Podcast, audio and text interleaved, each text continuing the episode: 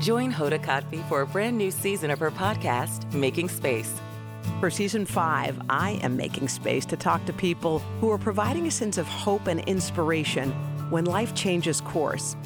Uplifting conversations with inspiring individuals like NFL legend Drew Brees, singer songwriter Ziggy Marley, and today's show co anchor Savannah Guthrie as you have never heard her before.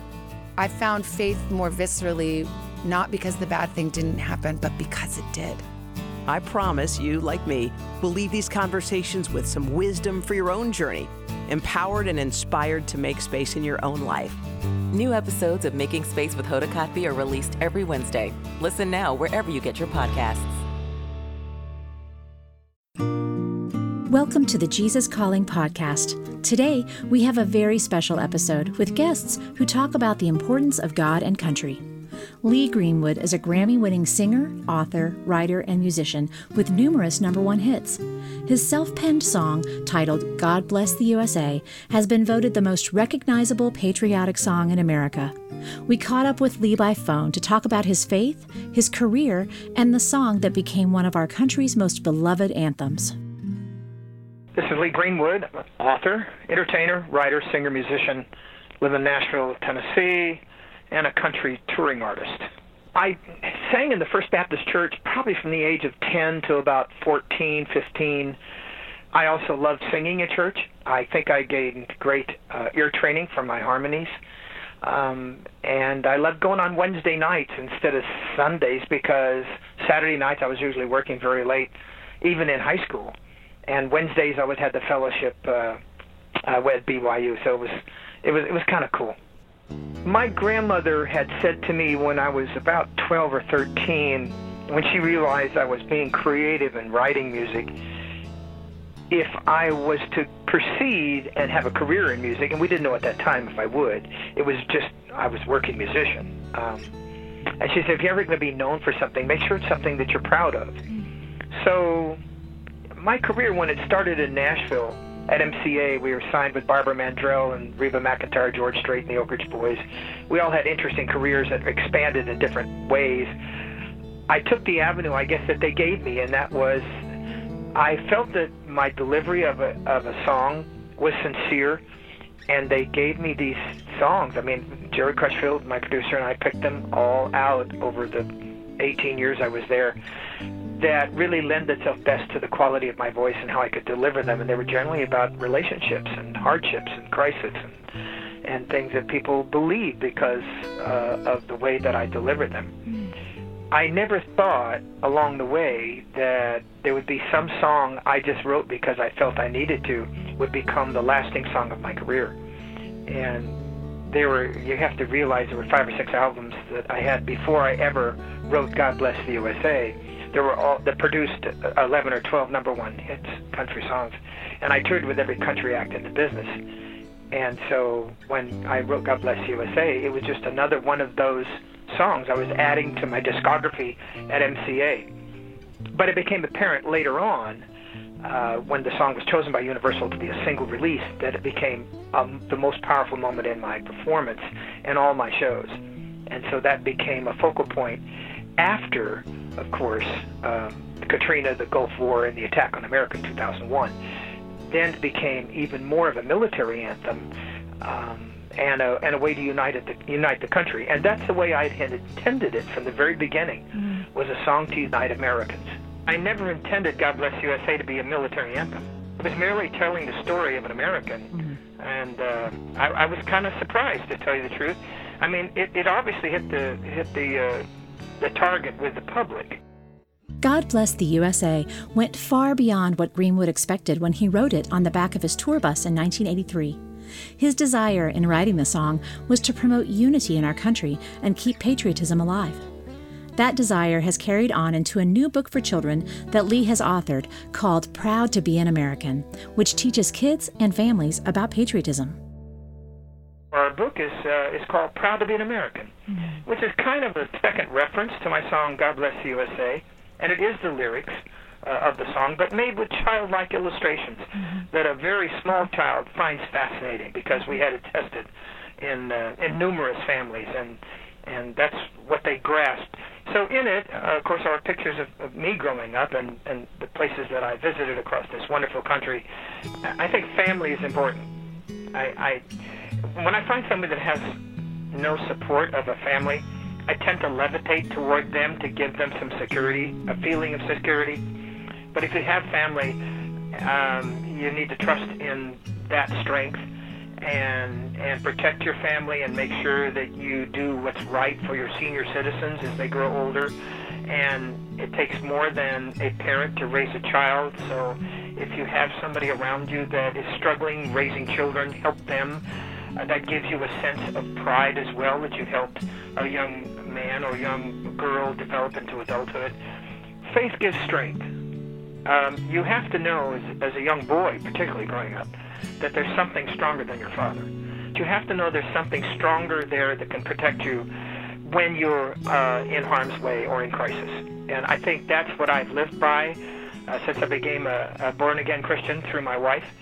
And that, that's the kind of faith that I always have, no matter where I perform, no matter what, what kind of disaster or crisis I may face.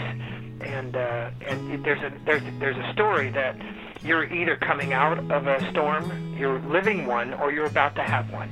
And, uh, and if you live by the faith, you're not afraid uh, of that storm. One of the reasons I wrote the book, God Bless the USA, or Proud to Be an American, was because less and less family per capita has a soldier in their family. And so that's how we got our lessons from patriotism is by the men and women who served in our family. It made you more reverent and more love for the country. And uh, as we move forward, of course, that gets less and less because the numbers, it's just a number game. We're with a group called Helping a Hero out of Houston, and their website is helpingahero.org, and we built over 160 homes in, in 22 states in eight years uh, for these, uh, these soldiers that have paid a tremendous price to keep terrorism off our shores. So, because I've sort of become a hero for them, I wanted to have a book that teaches patriotism to children and we read to our kids when they were a year and, and, and up to four or five years old when they're reading to us. And, and one of the lessons we actually regretted we did not have a book was to teach the lesson of patriotism. What does it mean to be a patriot? So in the very back of the book, I wrote a de- dedication, and I'll read it to you.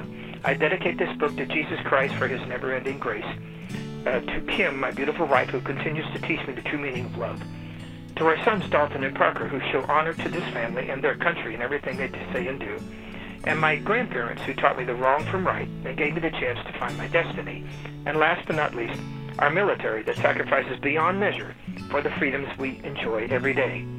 So as we move toward the 4th of July, and today is a special day for America as we celebrate our freedom, may this be a lasting message to everyone who believes in our country.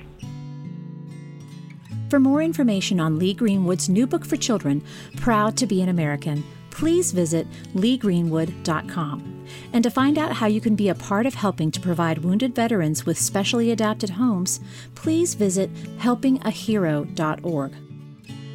Next on the Jesus Calling podcast, we are pleased to re air a segment with country music icon Charlie Daniels. A musician, a man of faith, and a patriot, Charlie has written a book about his life called Never Look at the Empty Seats, which comes out in October 2017.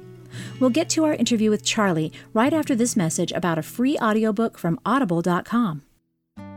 As a special offer to you, the listeners of the Jesus Calling podcast, Audible is offering a free audiobook download with a free 30 day trial to give you the opportunity to check out their service. Find your favorite Sarah Young titles, including Jesus Calling and Jesus Always, in an audiobook version, and get it for free by trying audible.com. Check out a small sample of the Jesus Calling audiobook featured at the end of this podcast. To download an entire free audiobook today, go to audibletrial.com slash jesuscalling. Again, that's audibletrial.com slash jesuscalling for your full free audiobook. Now, on to our interview with Charlie Daniels.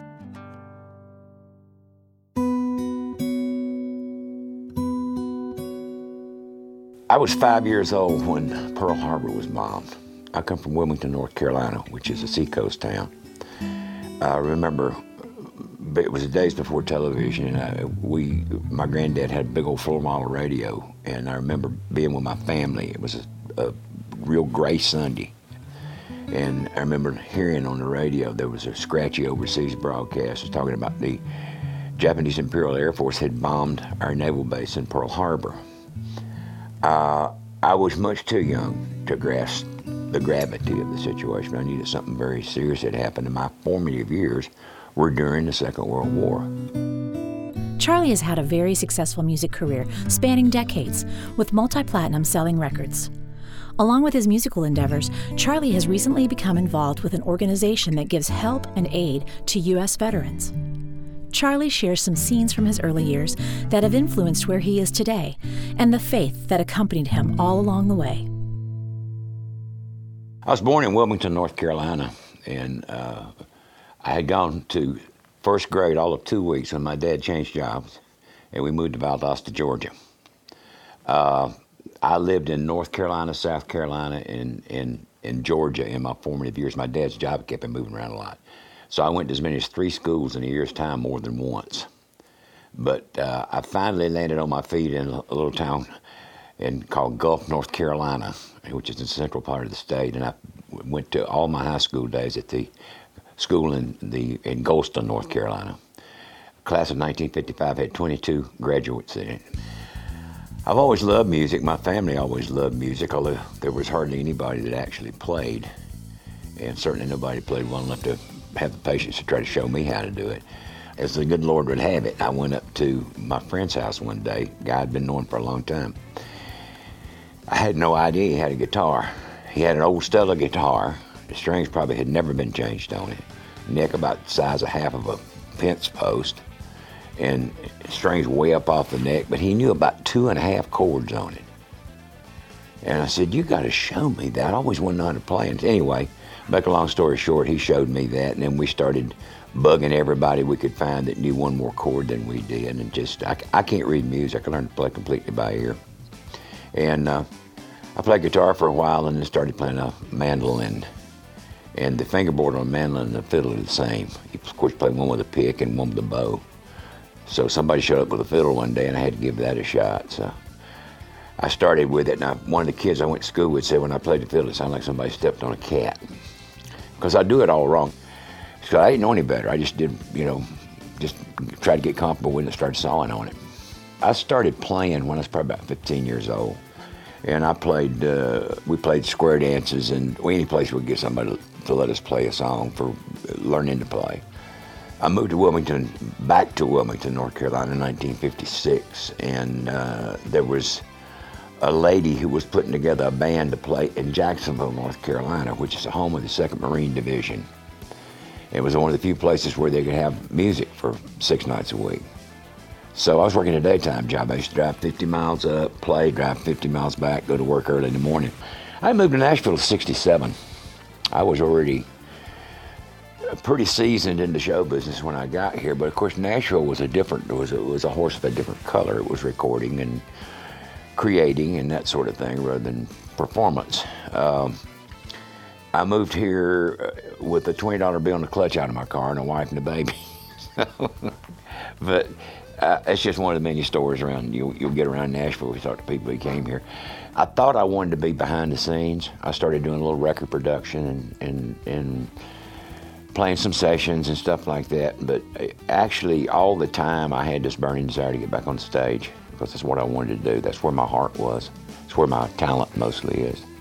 My first recording contract came about in a very odd way. I was producing an act in San Francisco, guy named Jerry Corbett. He was on Capitol Records, and we were in LA one day playing some of the sides we had recorded for the brass at Capitol so they could hear what we were doing. And Jerry's manager, a guy named Donald Rubin, said he had heard some of my songs. He said, Charlie, why don't you play some of your songs? There was a guitar there. And I picked up a guitar and started singing some of my songs. There was a guy in the room from Capitol Records. He signed me on the spot. And uh, that's what began my recording career. Of course, it was to be a while before we made much noise with records, but uh, that's how it started. It's funny how things, some of the things, some of the best things that ever happen to you happen off the cuff. Things you don't plan, you don't look for, they're total surprises when they happen. But so many times I've had things happen to me like that. Charlie went on to record numerous hits and had the opportunity to share the stage with many huge musical icons while creating his niche in country music. Although he's still in the business of making music, Charlie has a couple of new passions these days as well. One of them is being involved with a nonprofit organization called the Journey Home Project. He shares what led him to get involved in this area. Wilmington played a very strategic part in the Second World War. There was a, there was a shipyard there that built Liberty ships. There was a port there that oil tankers and cargo ships came out and went through the mouth of the Cape Fear River and over across the Atlantic Ocean to service our military over in Europe. And uh, a lot of them were sunk just, just off our coast by German U-boats that lay just off our coast, German submarines. It's said, I never saw, I was too young to, to, to do that, but it said you could see the fires of battle from our beaches sometimes. It's how close the war was to us, and we took it very seriously. I learned very early in my life that and I say this on stage every night only two things protect America it's the grace of Almighty God and the United States military. Was that way in 1941. It's that way this year, next year, the year after. As long as this country remains free, it will be that. It's a part of who I am to respect and support the military. I've been among these guys. I've been in the war zones with these guys. I've seen them. They, they, they spend their time in places you don't even want to go to, where there's nothing and they, some people seem to think for some reason or other that our military people have an extra gene that isolates them from missing their families and loneliness and that sort of thing. It's not so. They miss their families just as bad as anybody else does that's away from them. And they go and do that because they're patriots. And the least that we can do is respect and support them. So I'm there. I respect them. I support them. That's what Journey Home is all about. We try to soften the landing for our military men and women who come back from service, most of them from battle, you know, from battle areas, combat areas. And we do things like we try to help them get educated if they need education, to come back into society, to come back in and, and feel a part of it. Back during the Second World War and uh, some of the other wars we fought, people, it took two or three weeks to get home on a ship. Now you get on a plane one day, you're back in the USA. You you get off of uh, you, you come out of a combat zone and you fly in and you, you get off and you walk out of the airport and you're on the city streets somewhere. And it's a world that's very foreign to you sometimes, and sometimes it takes a little readjustment. Some people more than others, but uh, we just try to help uh, any way we can. We're dependent on uh, on donations and and you know uh, basically events. I mean, we don't solicit particularly solicit individual donations, although we take them if somebody sends them in. We do we, we work hard for it. Volunteer Jam last year was a big money raiser for us. I think we did about three hundred thousand dollars off of it, uh, mainly due to sponsor money and that sort of thing. We do an event at the Palm every year. Uh, uh, somebody wants to get involved and come to that and have fun at the same time. We allocate funds to the people we feel like are more deserving and where it will be put to the best use. As passionate as Charlie is about helping U.S. veterans, he is also passionate about his faith. Charlie describes how that faith sustained him through some difficult times. I like to think my faith impacts everything that I do and everything that I am. I'm writing a biography right now, and the hardest part for me to write was on my faith. Was trying to express my feelings and my what I feel and what I you know my my feelings, my concept of what Christianity is and what it means. And it, I had to get pretty introspective about it. It was a hard part for me to write. And I got figuring the only been one perfect human being ever born since Adam and Eve. One perfect human being without blemish, without sin it was Jesus Christ. So he broke the chain. It's like this is for everybody. This one shedding of blood covers your sins. You repent, you believe, and you act on it. Commit the 91st Psalm to memory. We live within the shadow of the Almighty, sheltered by the gods who above all gods. It's a psalm of, of protection. Uh, I have, I've repeated that in a, a, lot of different situations. I was about 20 miles of a snowmobile trail when I had a stroke. I first of all thought it was I, my left hand started going numb. I thought it was because of the, you know, the, the, the lever I was using over there. And I got the feeling it was down in my foot, it was up in my jaw, and I said, something wrong here. We need to go. And I told the people I was with us, head back down the mountain. I was able to ride a snowmobile all the way back down the mountain. Then a series of things started happening. I was in Durango, Colorado We were on the same side of town as the hospital. We could have been 90 miles the other way. People that always hauled a snowmobile trailer had not brought one. I had two extra snowmobiles and they used my snowmobiles that day. So they, they had a car with no trailer on it. We drove in to the hospital. I went in the hospital. They gave me a TPA shot and I had about 15, 20 minutes left to do it in because it loses its effectiveness after a while. God. Hospital, this side of town, God. Car without a trailer on it, God. Having this shot, when I got there, God. They put me on a helicopter, uh, not a helicopter, airplane, took me to Denver, to Swedish Hospital. When I got there, I found out the people that, uh, that uh, one of the people that worked at Swedish Hospital was uh, doing some work with the hospital in Durango. They had only had that shot in their pharmacy for about three months. God, that was laid out. I'm going to have a stroke, but I'm going to have it in a place where we can get back down the mountain, we can get the help we can get to. I mean, I know doctors doctors treat, God heals. Another part of Charlie Daniels' faith experience has been the practice of reading Jesus Calling daily. Charlie remembers the day he discovered Jesus Calling, and since then, he and his wife have made it part of their everyday life. It's been several years ago, and I'll be married 52 years in September, so I am pretty seasoned into the ways of, of uh, married life. And I know when my wife goes shopping, if I go with her, best thing for me to do is just find, take a good book or find something I want to do or look around. So anyway, we were, I think, in Flagstaff, Arizona on a day off, and she went, and I went to a bookstore, and I looked down, and there was a leather-bound book there, and that's what it was. Jesus Calling. I picked it up and looked at it and went and bought it. And uh, it was, you know what's amazing about it, and I'm sure you've probably encountered this a lot as you've done these interviews, it's amazing how much the daily reading applies to something that's going on in your life at that time. And I found it to be that way, but I read it every day. I read Jesus Calling every day, and uh, my wife reads it every day. We, and I don't know how many copies we've given away. We we keep we give them away for Christmas or, you know, get a couple of cases of them and pass them out to, to friends and people.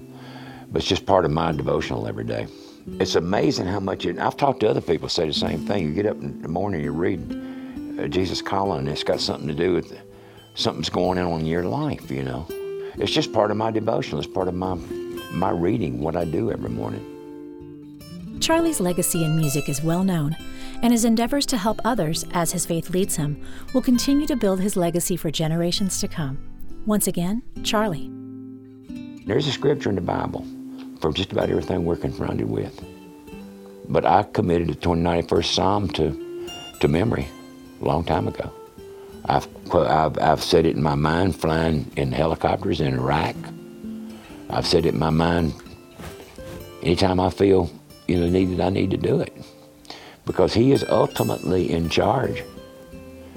I'm not going to say bad things don't will not happen to you absolutely, but you're not. It's not. You know, you're you're in His charge. He'll take care of you. He's took care of me for almost 80 years. Charlie shares a passage of Jesus calling that has been meaningful to him. I love you regardless of how well you're performing. Sometimes you feel uneasy, wondering if you're doing enough to be worthy of my love, and no matter how exemplary your behavior, the answer to the question will always be no. Your performance and my love are totally different issues, which you need to sort out. I love you with an everlasting love that flows out from eternity without limits or conditions. I have clothed you in my robe of righteousness, and this is an eternal transaction. Nothing and no one can reverse it. Therefore, your accomplishment as a Christian has no bearing on my love for you. Even your ability to assess how well you're doing on a given day is flawed. Your limited human perspective and the condition of your body with its mercurial variations distort your evaluations. Bring your performance anxiety to me and receive it in its place, my unfailing love. Try to stay conscious of my loving presence with you in all that you do, and I will direct your steps. Next time on the Jesus Calling podcast, our show focuses on how we can face our fears and be authentic with the Lord's help. Our guests are Kelly Balarie, the author of Fear Fighting, and Esther Fleece, the author of No More Faking Fine. Here's a preview from our interview with Kelly Balarie.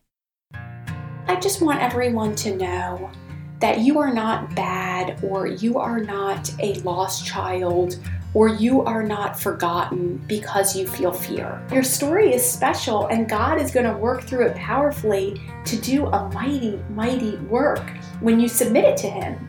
Today's a new start, a new beginning. Just come to God and just submit it to Him. Bring it to the, the bottom of the cross, bring it to His feet.